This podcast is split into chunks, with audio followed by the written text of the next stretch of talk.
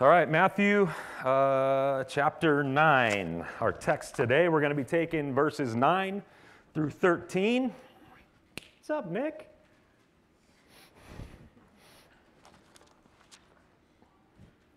Which says this As Jesus passed on from there, there being where uh, he healed the paralytic that he just healed, he saw a man called Matthew sitting at the tax booth, and he said to him, Follow me. And he rose and he followed him. And as Jesus reclined at table in the house, behold, many tax collectors and sinners came and were reclining with Jesus and his disciples. And when the Pharisees saw this, they said to his disciples, Why does your teacher eat with tax collectors and sinners? But when he heard it, he said, Those who are well have no need of a physician, but those who are sick. Go and learn what this means. I desire mercy, not sacrifice, for I came not to call the righteous, but sinners. I forgot to wear my sinners only shirt today, but this is, this is actually where it comes from. If you've seen our sinners only uh, thing, uh, this is kind of where we, where we grabbed it, is from what Jesus uh, says here. Now, uh, we've all come from different places, different backgrounds, different experiences. We're all wired a little different. Um, but I would um, venture to guess in all of that that we all um, have the same thing in common as far as something that we hate, uh, and that's taxes. How many of you like taxes? If you do, you, you may need to leave. you, don't belong here. Uh, we hate taxes. Uh, so, so we don't like How many of you do your own taxes? How many of you enjoy that? Yeah. Um, how many of you love what your tax dollars go to? This is, this is actually the one that I think gets me the most. Uh, and, and I, can I can get down with some of it. Like, I can dig some of it. Like, I, I, I get that we all share roads and, and we all share um, emergency responders and stuff like that. And so I, am I'm, I'm down with paying into that stuff. Like, that's necessary. But, but when it comes to like going to, uh, you know, the education that it goes to to teach our kids the stuff that it's teaching, and uh, uh, some of it trickles into um, what they do with babies, which I don't agree with. And like when you start look at, looking at how far it reaches and how they're distributing my dollars, it's like, no, no. Um, and, and yet I've always taken what Christ says to heart. Me and my wife, we've been business owners for uh, 25 years. A lot of what we get paid daily is in cash. And I don't know how many times I've got home at the end of the day and looked at the stack and been like, no one needs to know the difference. But praise God, by the grace of God, that what Jesus says rings. And even though I hate where it goes, you know, it, they get it. They get it, right? How many of you, I'm going to ask you a weird one now, how, how many of you like tax collectors? Like it doesn't make a lot of sense, does it? Right? Like it, it's a little more of an abstract concept because we, we don't have to meet them. We don't have to know them, right? Uh, we, uh, we don't have them like literally physically knocking on our door, like constantly pestering us for our hard earned money, right? We have online banking, we have online transactions. All the fleecing that goes on goes on, on, on online. Like we don't have to know who it is that's actually uh, fleecing us. Um, but they did. They did. And Matthew was one of those guys. So, so first, we really need to talk about uh, what big of a deal it was at that time to be a tax collector, how disgusting it was to everybody else in the community. Because these guys were so despised that they got their own category. I mean, we see it right here and we see it in other, other places of Scripture. You had sinners, and then you had tax collectors. That's how bad they were. They got their own deal. Like we, we, we had to sep- they had to be parsed from the sinners. And I mean, think about this because I think we kind of joke about it. And again, you and I, like, there's not a lot of weight to the tax collector. There's not a lot of hate that we have uh, like, like they did. Think about this. They didn't have sinners and then thieves. They didn't have sinners, right, and then adulterers. They didn't have sinners and murderers. They didn't have sinners and rapists, they had sinners and tax collectors. Like all, all that other stuff, the worst stuff that you can imagine goes into the sinner category. It doesn't touch that one. And, and so this was, this was a big deal. This was a, a serious deal to them. So there were sinners and then there were uh, tax collectors. In fact, besides it getting its own category, there was a popular saying and an understanding in Jewish society at the time, which was that the Jewish tax collector could not be redeemed. They were an unredeemable person to the rest of their countrymen, to the Jewish community. They were lost. They were straight up without hope and unpardonable. So, so if you were a tax collector during Jesus' time in Jerusalem, you were the worst of the worst. And here, um, to maybe help us understand this a little bit, are, are, are two reasons why. Um, number one, because they were working for the enemy. They were working for the enemy. Who was the enemy at this time? It was Rome right? So, so, like the Jews were under Roman occupation, and because of this, the majority of the taxes, the Jews' hard earned money was going directly to those who were oppressing them, right? And, and, and, that didn't sit too well. So, so, like, Rome was like milking the Jews to support their world domination. Right, to take away their freedom. They, so, so, so, in a sense, they knew that they were laboring to help the Romans own them okay? Number two, uh, the, the reason it's such a, it was such a problem is because they, the Jewish tax collector, were personally profiting by working for the enemy. They were personally doing well for themselves while working for the enemy. So, so the Romans were like never holding a gun to any, anybody's head and saying, like, you got to be a tax collector for us, or we're going to kill you and your family. Like, that's, that's not how it went down. They were actually, the, the Jews would actually actively pursue and determine to land these positions. So there would be times like when, when the Romans would be adding tax collectors and they'd have like a job fair, you know what I mean? And people would come out and they would candidate. The Jews would come out and candidate, they would sell themselves for that position for personal gain, right? So, so they would basically, it may look like this. They would, they would basically come out and be like, if you hire me, I can get you X amount of dollars because of who I know and the neighborhood I live in and the people that I network with. Like, I would be able to get you this much if you hire me. Like, that's what it looked like. So these guys were actually like jockeying for position based on how well, I know it's going to sound harsh, but this is a harsh thing, based on how well they could screw their own people okay, in order to get Rome and themselves the most amount of money possible. That's what this was. So can you see can you say traitor like with a capital T? These guys were traitors like in, in every way because this was truly about who could betray and exploit their people the best and the most. So how many of you like Matthew now? right? Start to get the picture as as to why they were considered worse than a sinner, why they had their own little category over here. Um, and, and it's also not hard to understand why the other disciples, the other misfits, might have been challenged when Jesus goes and taps this misfit and brings him in. Even they were like, look, this kind of misfit doesn't belong with us. Like, we're good misfits, he's not, you know? And isn't it just like us, like all of us, to be the harshest and the most merciless and most skeptical towards those who sin in ways that we don't, right? Like, like we, we know that we were wretched and that we struggled with this and, and maybe still struggle with this and that this was our deal, but we, we always look at that person doing that thing that we would never do, even in our worst moment, and go, that, that dude's worse. That dude's bad. I'm not that bad. And uh, this is, this is kind of what they did. And so this brings us a little bit of context to get into our text, verse 9.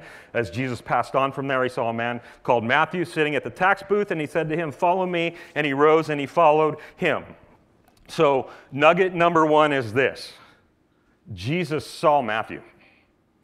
I know that sounds stupid. I know that sounds elementary. I think it's kind of a big deal. Jesus saw Matthew. And you think, like, well, everyone did. Like, everyone knew who the tax collector were. Everyone was fully aware of, of who he was. And, and not only would he come to their door, uh, but he had a, a booth that was very public that they'd be walking by every day. Like, everybody saw Matthew. But the amazing thing is how Jesus saw Matthew. That's the amazing thing. The remarkable part is how he saw him. The fascinating thing is that Jesus saw him not as a disease, okay? Not, not as a guy that was unpardonable, but as a candidate for mercy. And more than that, even, Jesus saw him as a, perfectly, a perfect earthly candidate to represent him and his gospel. So that's pretty, that's pretty mind blowing. Uh, and and it, it makes me think of me. Like, I, I, I again, I, you guys hear it, I, I have no idea, and I still don't really understand why God would ever choose somebody like me, why He would tap me. You know what I mean? But when we look at our scriptures, we see that this is how He does things. His kingdom is upside down. His thinking is upside down. What he knows to be right, as opposed to what you and I think is right, is, uh, is upside down to us. And I always, I always get the, the, the picture in my head of I get t- teleported back to elementary school. You know, when the recess bell would ring and everybody would hit the, the, the schoolyard for a kickball game and everyone would line up against the backstop. And, and two of the most popular guys would be the captains, right, in school. And they would pick their team. And I was always last.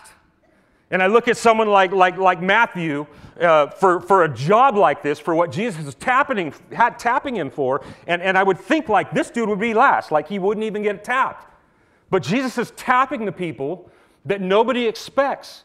And I know that that's true for me in my life. Like that he tapped me, that he had something for me to do, and that he has something for you to do. I've never, I've never amounted to anything in my life. Most likely to not succeed at anything. That's like what it was in my yearbook, where I don't even have a picture because I was absent all the time. Like I was a loser. You know what I mean? And he comes to me and he taps me and he says, I have something for you to do. And it doesn't make sense that he would call me to do it. And it doesn't make sense that he would call you to do it. But he does. He does. And, and so Jesus sees Matthew in a way nobody else did, and then he invites him uh, to follow him, and Matthew does, which seems a little bit weird to me that, like, there was no fight. Like, there was no uh, conversation. There was no, like, what's, what's this going to cost me, or how am I going to get paid? Where are we going to sleep? Where are we going to go? What's the plan? Like, like, none of that's here. He, he just goes right? And, and, the, and, and the reason why um, he most likely did this without, without a fight is that Matthew already knew, just like all of Jerusalem, exactly who Jesus was. He already knew exactly who Jesus was, right? He would have been aware of the teachings already. He would have been aware of the miracles, the, just the crazy stuff that was going on around this guy. Everybody fully knew that. Like it, it was out in the open.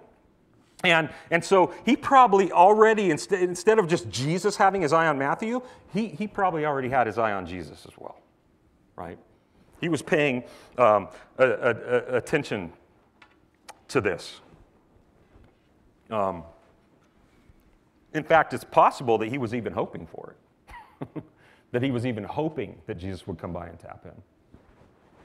But again, the remarkable part isn't that Matthew up and followed Jesus. The remarkable part is that Matthew wasn't unpardonable to Jesus.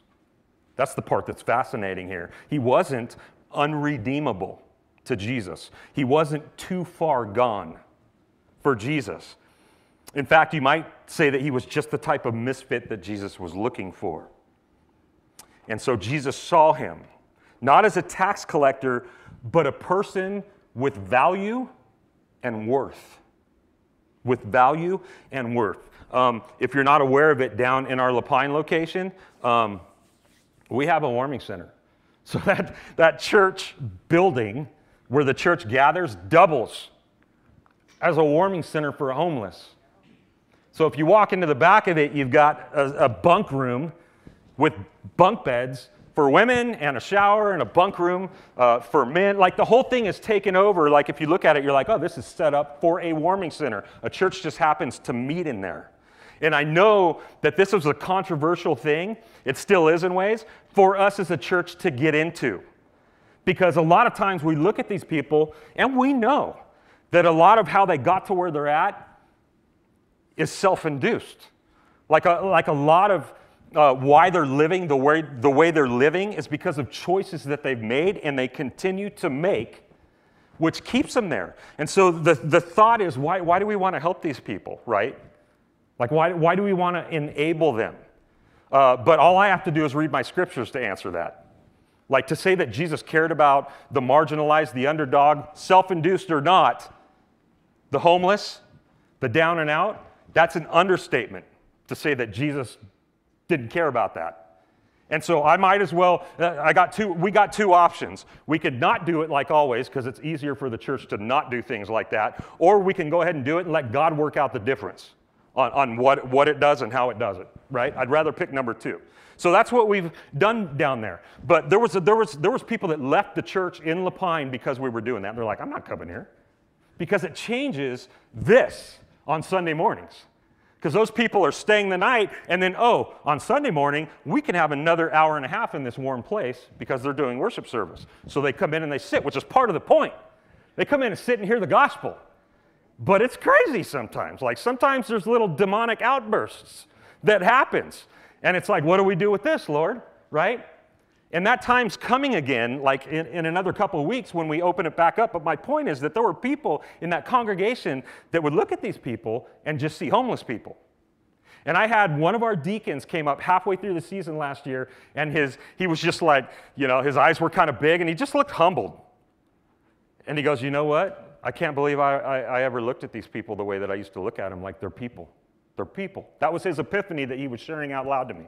These are people. And this is what Jesus does when he looks at us. When he looks at anybody, he sees people with value and worth. He didn't look at Matthew and say, tax collector.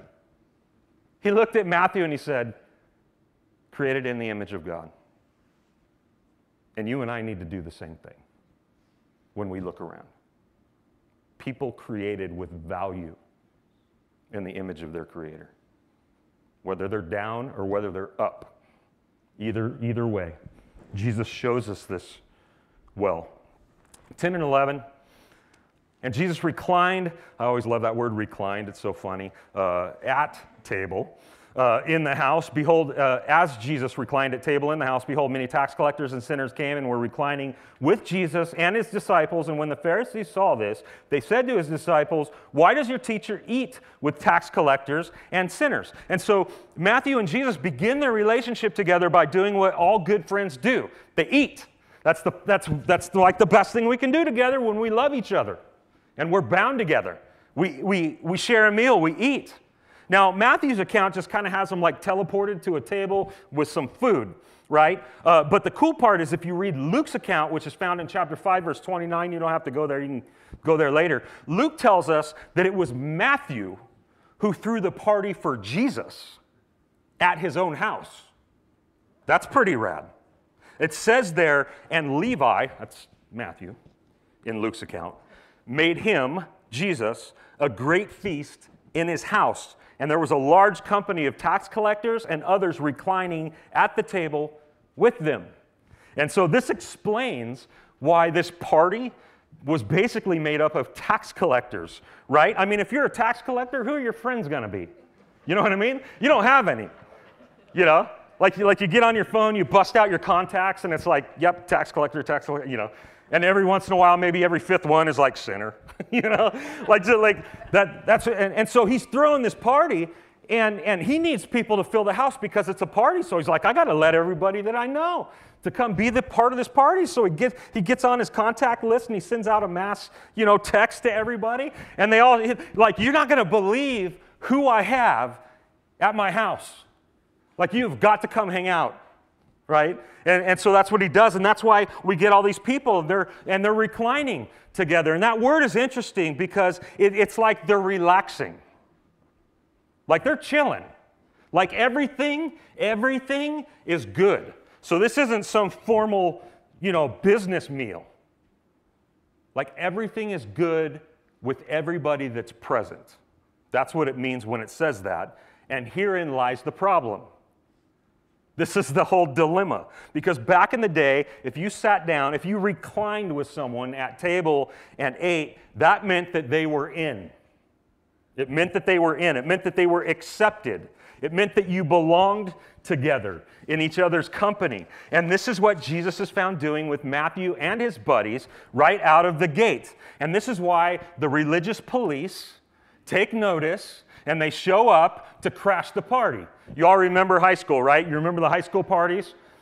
Like you'd all be doing your deal and everything was fine in the world until someone yelled cops.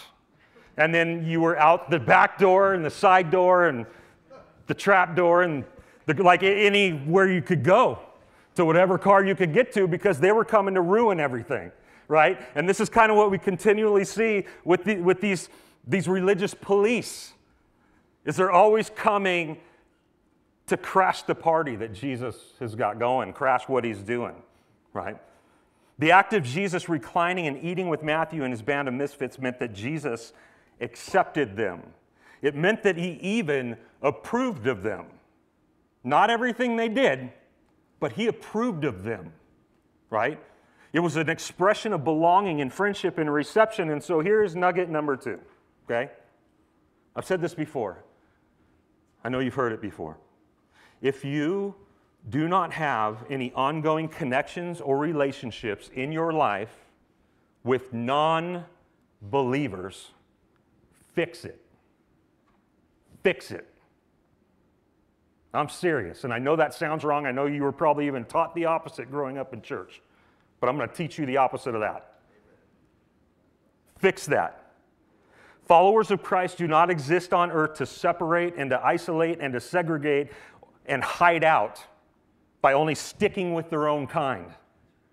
We need each other, but that's not the totality of who we should be spending our time with. According to Jesus in John, chapter 10, his sheep go in and they go out to find pasture. And we go out as gospel carriers. We go out as gospel carriers, representatives of the gospel of grace to sinners. So it goes without saying that if you've never, if you are never around any, how in the world can you possibly accomplish this? How in the world can you possibly accomplish that which Jesus has left you on earth to do? which is to share his gospel with people who need it. In order to do that, we have to be around them. We are called to be intentional in having relationships and connections with unbelievers, not so that we can become like them, but so we can dispense the love and heart of Christ to them. Two different things. The influence is to go from us to them, not, not them to us, right? We are to be in the world, but not of the world. So we got to mingle, we got to be bumping elbows, but not be influenced. We are the influencers, right? This is why we need to suit up every single day with the armor of God. Ephesians chapter, what is it, six? We're going to call that, that's what it'll be right now. All right? This is why we suit up every single day is so that we can go out and, and not get overtaken, right? Not be captured by the enemy, right? Um, I want to give you a practical example of what this looks like because you're like, well, what does that look like? Okay, we're supposed to go out and we're supposed to have relationships with non believers, but uh, that sounds kind of sketchy. Like, what do you do? I, um, every month I get my hair cut, barber, right? There's a lady that opened a barber shop here that's a Christian, used to come to church here. I know her. She's a great gal, cuts hair well, right here, okay? But I've been going, two years ago, I went to Bend and I just randomly sat in some dude's chair and we hit it off. And this dude's gnarly. This dude is as foul as they come. Like I thought that I used to like be super inventive with the way that I would use language. Like this dude, I don't maybe he's unpardonable. Sometimes I think this dude's unpardonable. But I love him and we have music in common, we have style in common, and hot rods and, and all that stuff. So we've got these things, right? And so for two years, I've been going and sitting in his chair. Now, it would be easier for me to go right down the road from my house to Heather, who's a Christian, and support her. But I don't. I, I take that extra time and I take that extra gas money and I go to Bend to sit in Jordan's chair. Okay? And I want you to pray for him. That's why I'm throwing his name out. He needs it.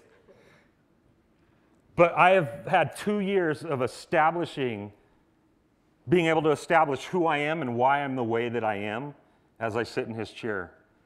And because of that, we've had some very significant conversations. Another one came two weeks ago, which was the last time I was in his chair. And we always start when I sit down, how you doing, dude? How's life going? And so that's my question to him. And he starts to break down. He's a grown man, a strong man, a big man. And he's, he's tearing up. And he goes, This has been one of the worst weeks of my life. Um, him and his wife do not have kids.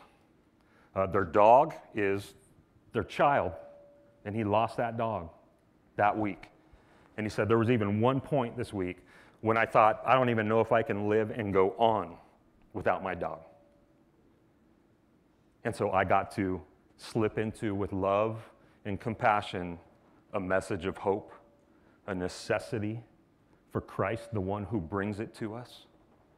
And he listened and he softened.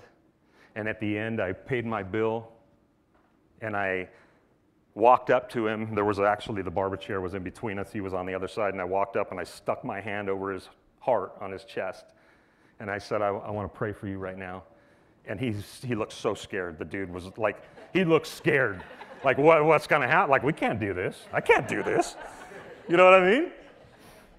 And I prayed for him. I prayed that he would experience the power of God and the necessity of Christ and the goodness of God, the peace of God, the hope of God through Christ.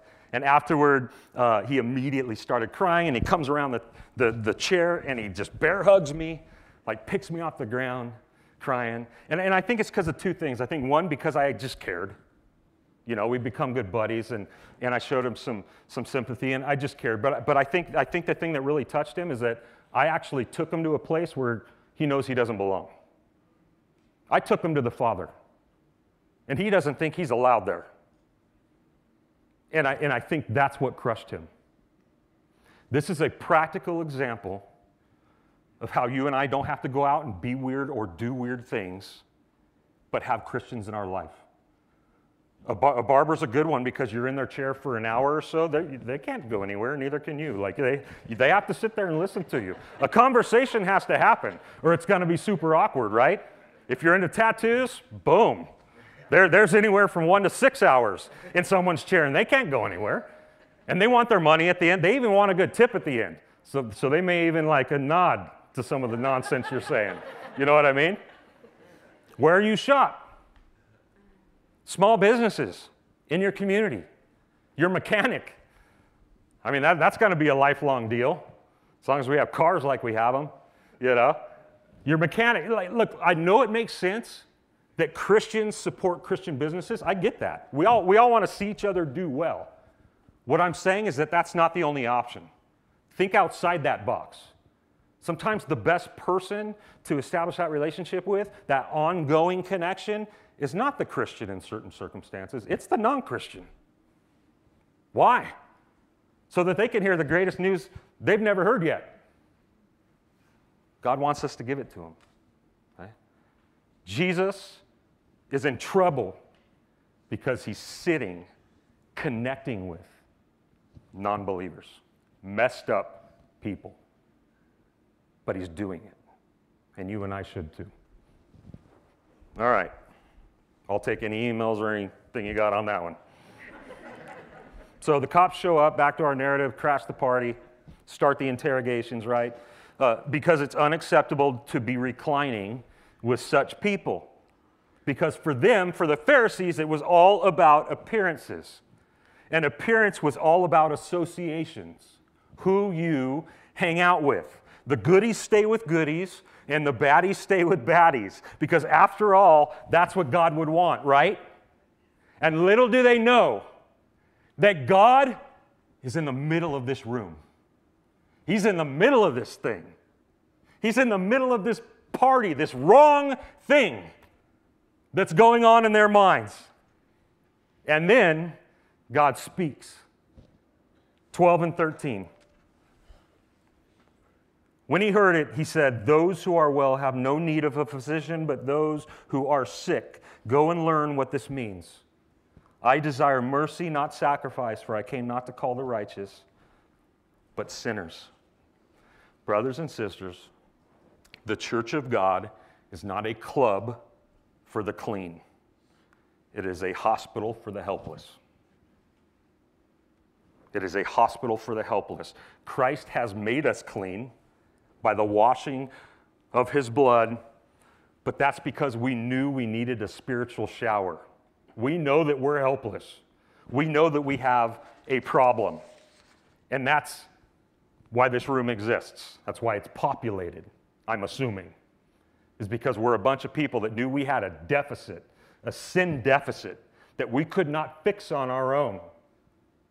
We're, we're helpless people, and this was the hospital. This was the place that we needed to come. Because this is true, the church is made up of sinners only. The true church, the invisible church, sinners only, spiritually sick only. Because Jesus came for sinners only. Salvation is for sinners only. Heaven and God's eternal and glorious kingdom is for sinners only. Now, I do want to clarify what I mean by that statement, sinners only, because there are some who attempt to misuse it for their own means. So I want you to know that what we mean by it, what it says on our shirts that you guys wear, is what Jesus means by it. That's what we mean by it. Uh, that those who uh, know that they're sinners are those who he came for. It's implied in that text. Jesus isn't saying, hey, some of you in this world are uh, not sinners, and uh, some of you are. No, He's, he knows that all are sinners, right? All fall short of the glory of God. Everybody. What he, so, what's implied is that he came for those who know it, who accept it, who see it and own it. That's what he's talking about. It does not mean I can sin now. I can do whatever I want. You know what I mean? Like, like, like I, I, can do any, anything that I feel like doing, and it's just fine. I'm going to feel fine about it because, after all, Jesus is pro sinner, and I am one. So, sinners only, bro? No. That's, that's not what's being said. In fact, if somebody actually believes that and thinks that way, they have not been born again. That's a strong statement, but I'm going to go ahead and say it. If someone actually believes that, they can do whatever they want, they can sin, and everything is fine. Jesus doesn't care. They have not been born again. Because the grace of God is effectual. There is power in the grace and the mercy of God. Not only that, furthermore, he gives us the third person of the Trinity that takes up residence inside of us. And he is always, always coming against that which our flesh is trying to do. There's a battle that takes place inside of us. So we don't just feel fine. Do we sin? Yes. But if you don't hate it, if you're not bothered by it, if you're not paying any attention to it when it happens, I don't, I, I don't know what's going on with you. Because the, the, the Spirit of God will testify against that thing and lead us back to the Father, away from that thing. The grace of God has power when it comes upon us. And that is power to see what sin is and then Hate it. Walk away from it. Fight it. Wrestle to get out of it, to break free from it. Okay? That's not what Jesus is saying here. Sinners only. Do whatever you want. God saved us. No.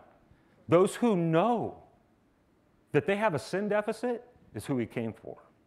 Why? Because those are the ones that are going to need a hospital, right? Those are the ones who are going to check themselves in. So this is kind of what we're what we're getting here. And his analogy, um, it, it's, it's, it's perfect here, isn't it? Verse 12, just like always, every analogy he gives is perfect. This, he's got the sick and the doctor, right? So, like, how many times in your life have you ever felt perfect, like normal, like good, and healthy, and then thought to yourself, I gotta go to a doctor and see what's wrong? Like, we don't do that, right?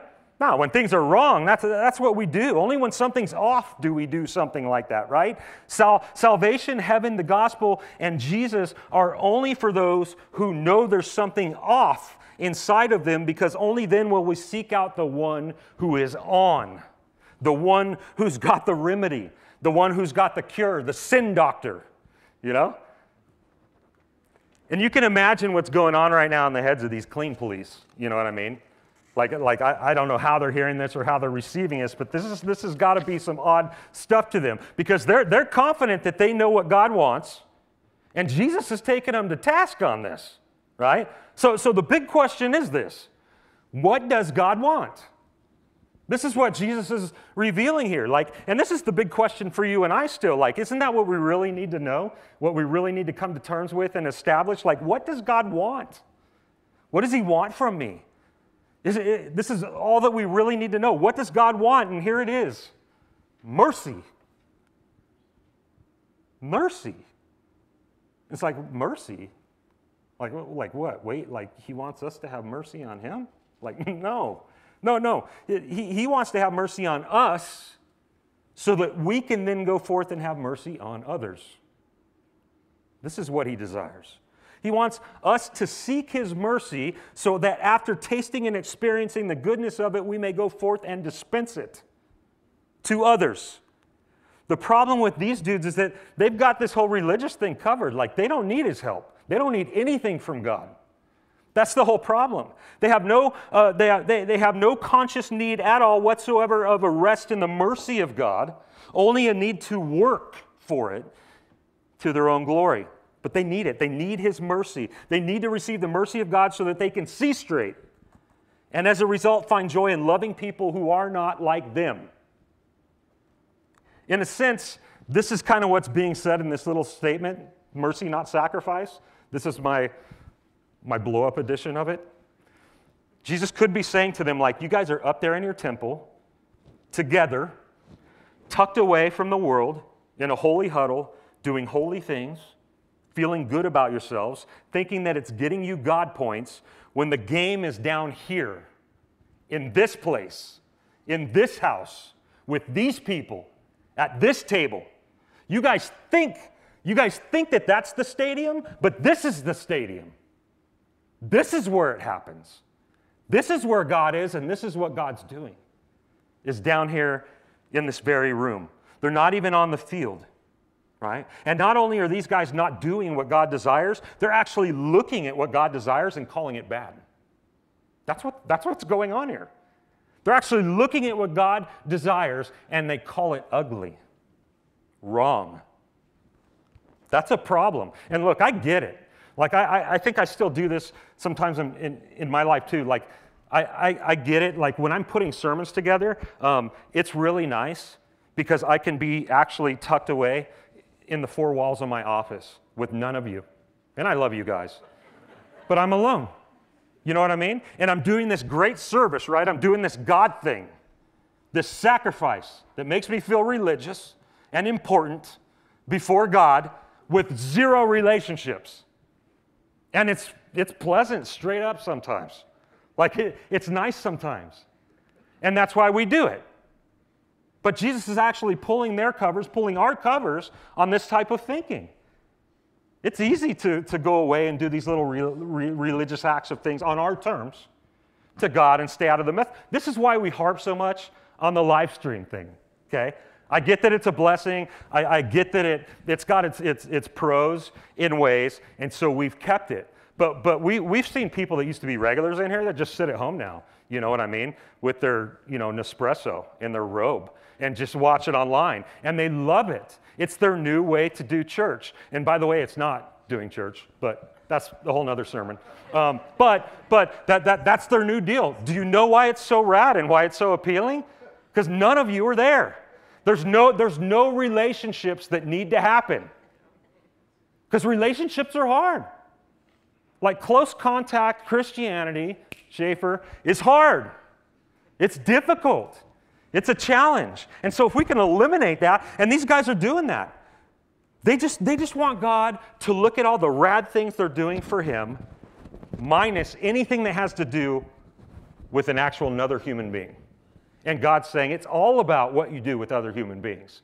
And Jesus is showing us that. Mercy, not sacrifice, right? Mercy, love, compassion, kindness, forgiveness, patience. You know what they all have in common? They're relational. It requires us to be in relationship with someone else to walk in any of those fruits. Any of them. We can't do them alone.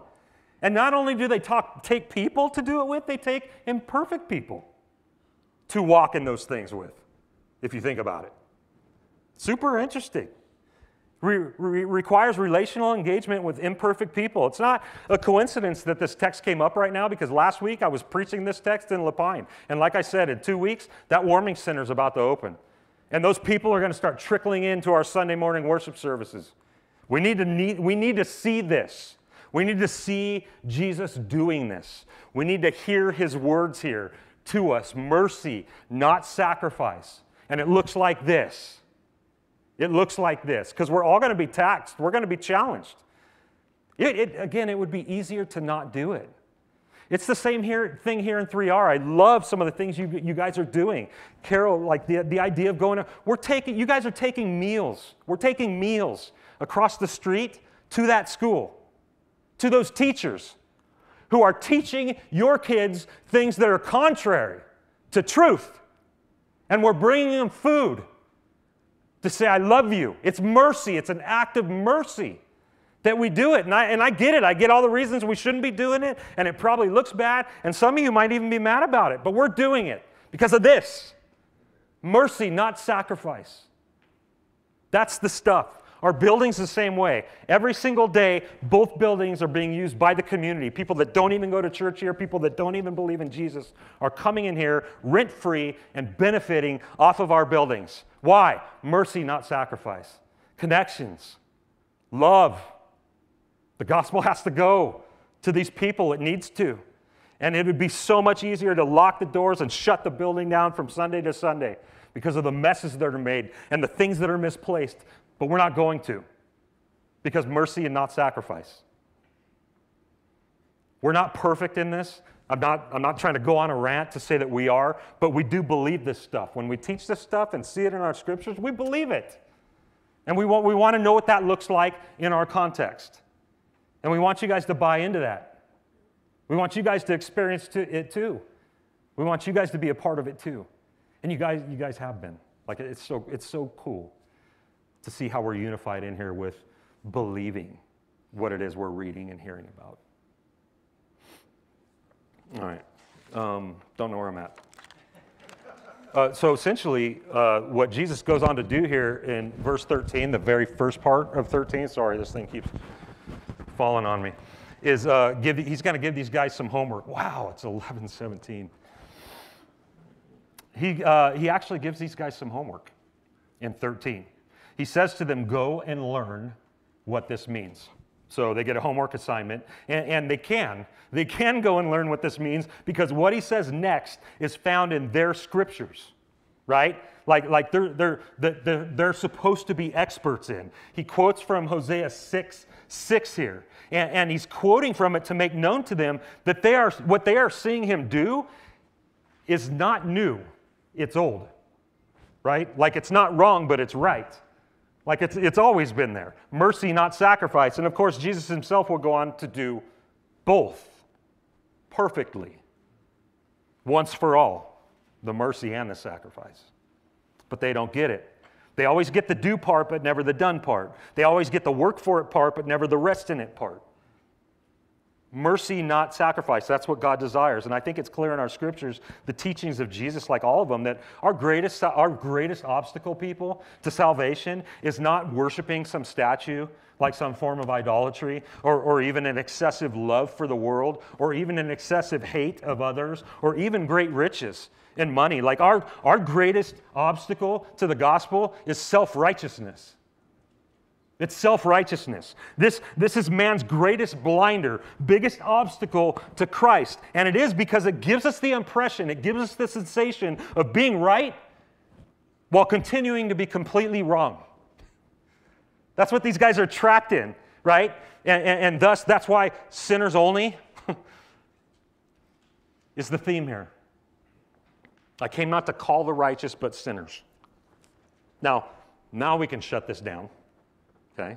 And I want to shut it down actually in Luke chapter 18, if you would turn there real quick. Luke chapter 18.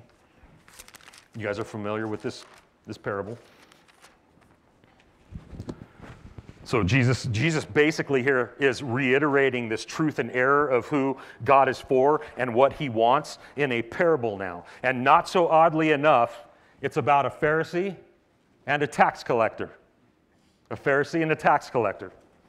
Verses 9 through 14, he told this parable, that's Jesus, to some who trusted, listen, listen to these words, in themselves that they were righteous and treated others with contempt.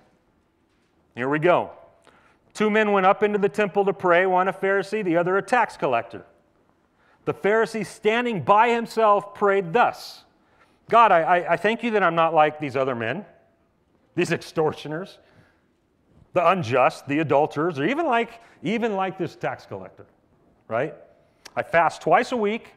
I give tithes of all that I get. So homie comes in, loud and proud, you know, grandstanding. But he's grandstanding right? He probably he stands in a place, even though he separates himself, because remember, he's better than everybody else, so he can't exactly stand, but he's in a position where you know eh, he's being seen by everybody else. He's probably even talking pretty loud, you could imagine, as this is going on, right? And there's, there's two things that he prays here to, to God, to the God of the universe. Number one, notice how much better I am than everybody else.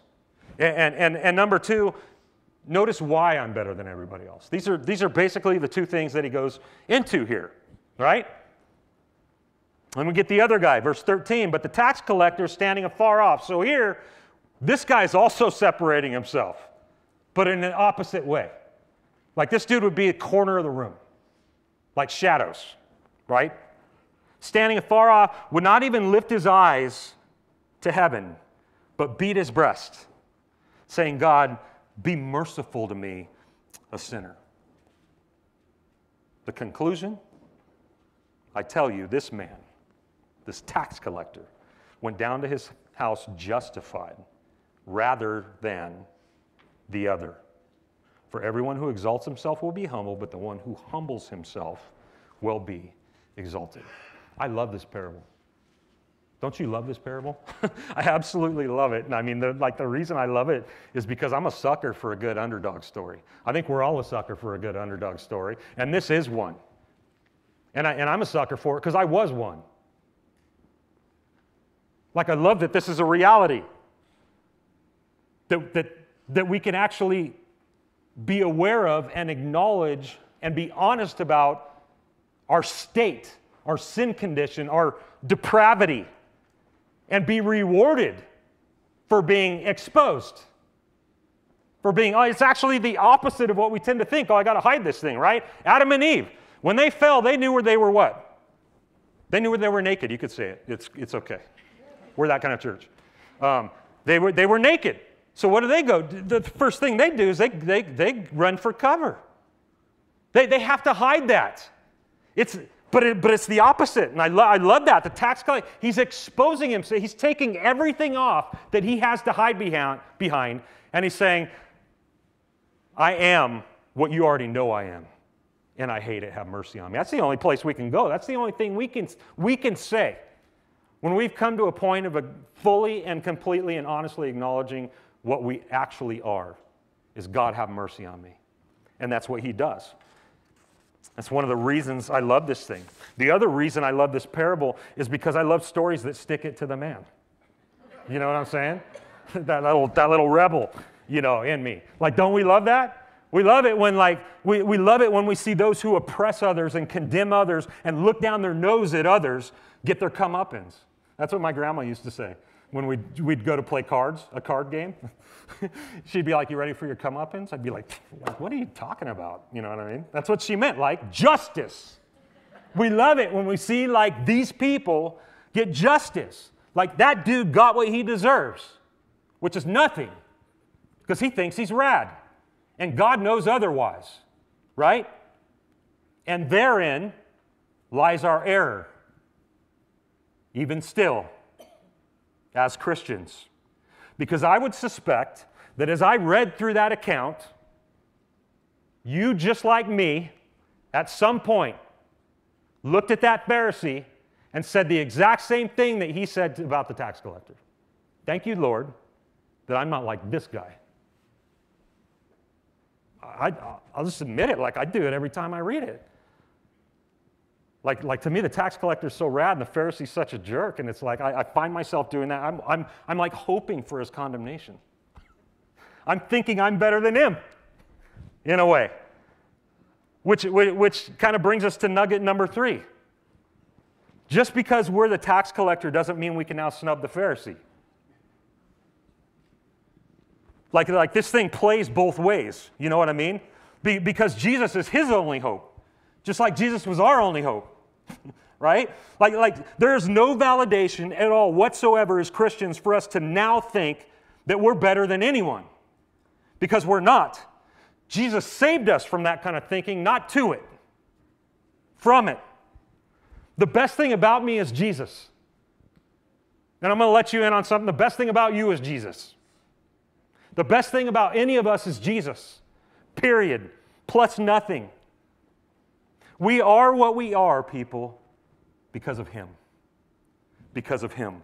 And the pattern in all of Jesus' teachings is that He's always one step ahead of us regarding the constant reminder of our own depravity. See, he's an, he's an equal opportunity offender, like in everything that he teaches, right? He, he, he never lets us get away completely innocent because we're not. And because this is true, this parable is a paradox. It's a paradox. If we're reading it right, it's first a truth exposing the Pharisees' self righteousness, and second, a truth exposing ours. Even still, which upon revelation should cause us to go back into the presence of God with the same posture and heart as the tax collector in this parable and admit our sin and plead his mercy. We go back to the floor. We go back to the same place. Right? And so it may be helpful even for us to remember this here. When Jesus says to the Pharisees, I came not to call the righteous but sinners, he's immediately rebuking their blindness and their self righteousness toward their own sinfulness, but he's also making a declaration of hope which includes them. It's a declaration of hope because they too are sinners. All have sinned and fall short of the glory of God, even Pharisees. Even Pharisees. In fact, who was the last misfit that Jesus would ever tap for his team? A guy named Saul of Tarsus. Not just a Pharisee, a Pharisee of Pharisees. he wasn't junior varsity, he was varsity varsity religious guy, right? All star Paul. He was an all star. He was the Michael Jordan of the religious sect, right? Paul of Tarsus. He was so blind and so right in his own eyes that he persecuted the very people of Jesus. That's what his life was all about killing and imprisoning the church of God, right? But because God desires mercy and not sacrifice, he caused Paul to experience some. Right? Like the mercy of God slapped Paul so hard that he would never be the same and he would never look back as a result. The majority of our New Testament is written by this guy. 13 of the books that we have, 14 if you want to include, if you want to be brave and include Hebrews, right? like most of our New Testament scriptures, are written by this guy. So, does God desire to save Pharisees too? Yeah, he saves Pharisees too. And so, in closing, that was long. Some of these people that stayed home today are like, I'm so glad I stayed home today. Salvation, hope, the kingdom of God is for sinners only. It is for sinners only. It does not matter how we sinned, or who we were, or what we did, or how far down we went, or how pretty and how clean our sinning was, right? The gospel is for all who need it and know it. Everybody. Therefore, let's make sure that we are not being an obstacle to that. Let's not be an obstacle to that. Let's be a bridge, right? As followers of Jesus, carriers of his gospel, there is no place for discrimination or favor or preference or privilege, just mercy. And such is the lesson from the calling of Matthew. Lord, thank you once again for your word and your truth, which is super sharp. And um, absolutely able to correct. And so I thank you for um, causing me to see you again, how you interact, how you see people, what you desire. And I pray that we would all take it to heart and that we would all find ways in our lives to be more like you. In your name, to your glory, we pray. Amen.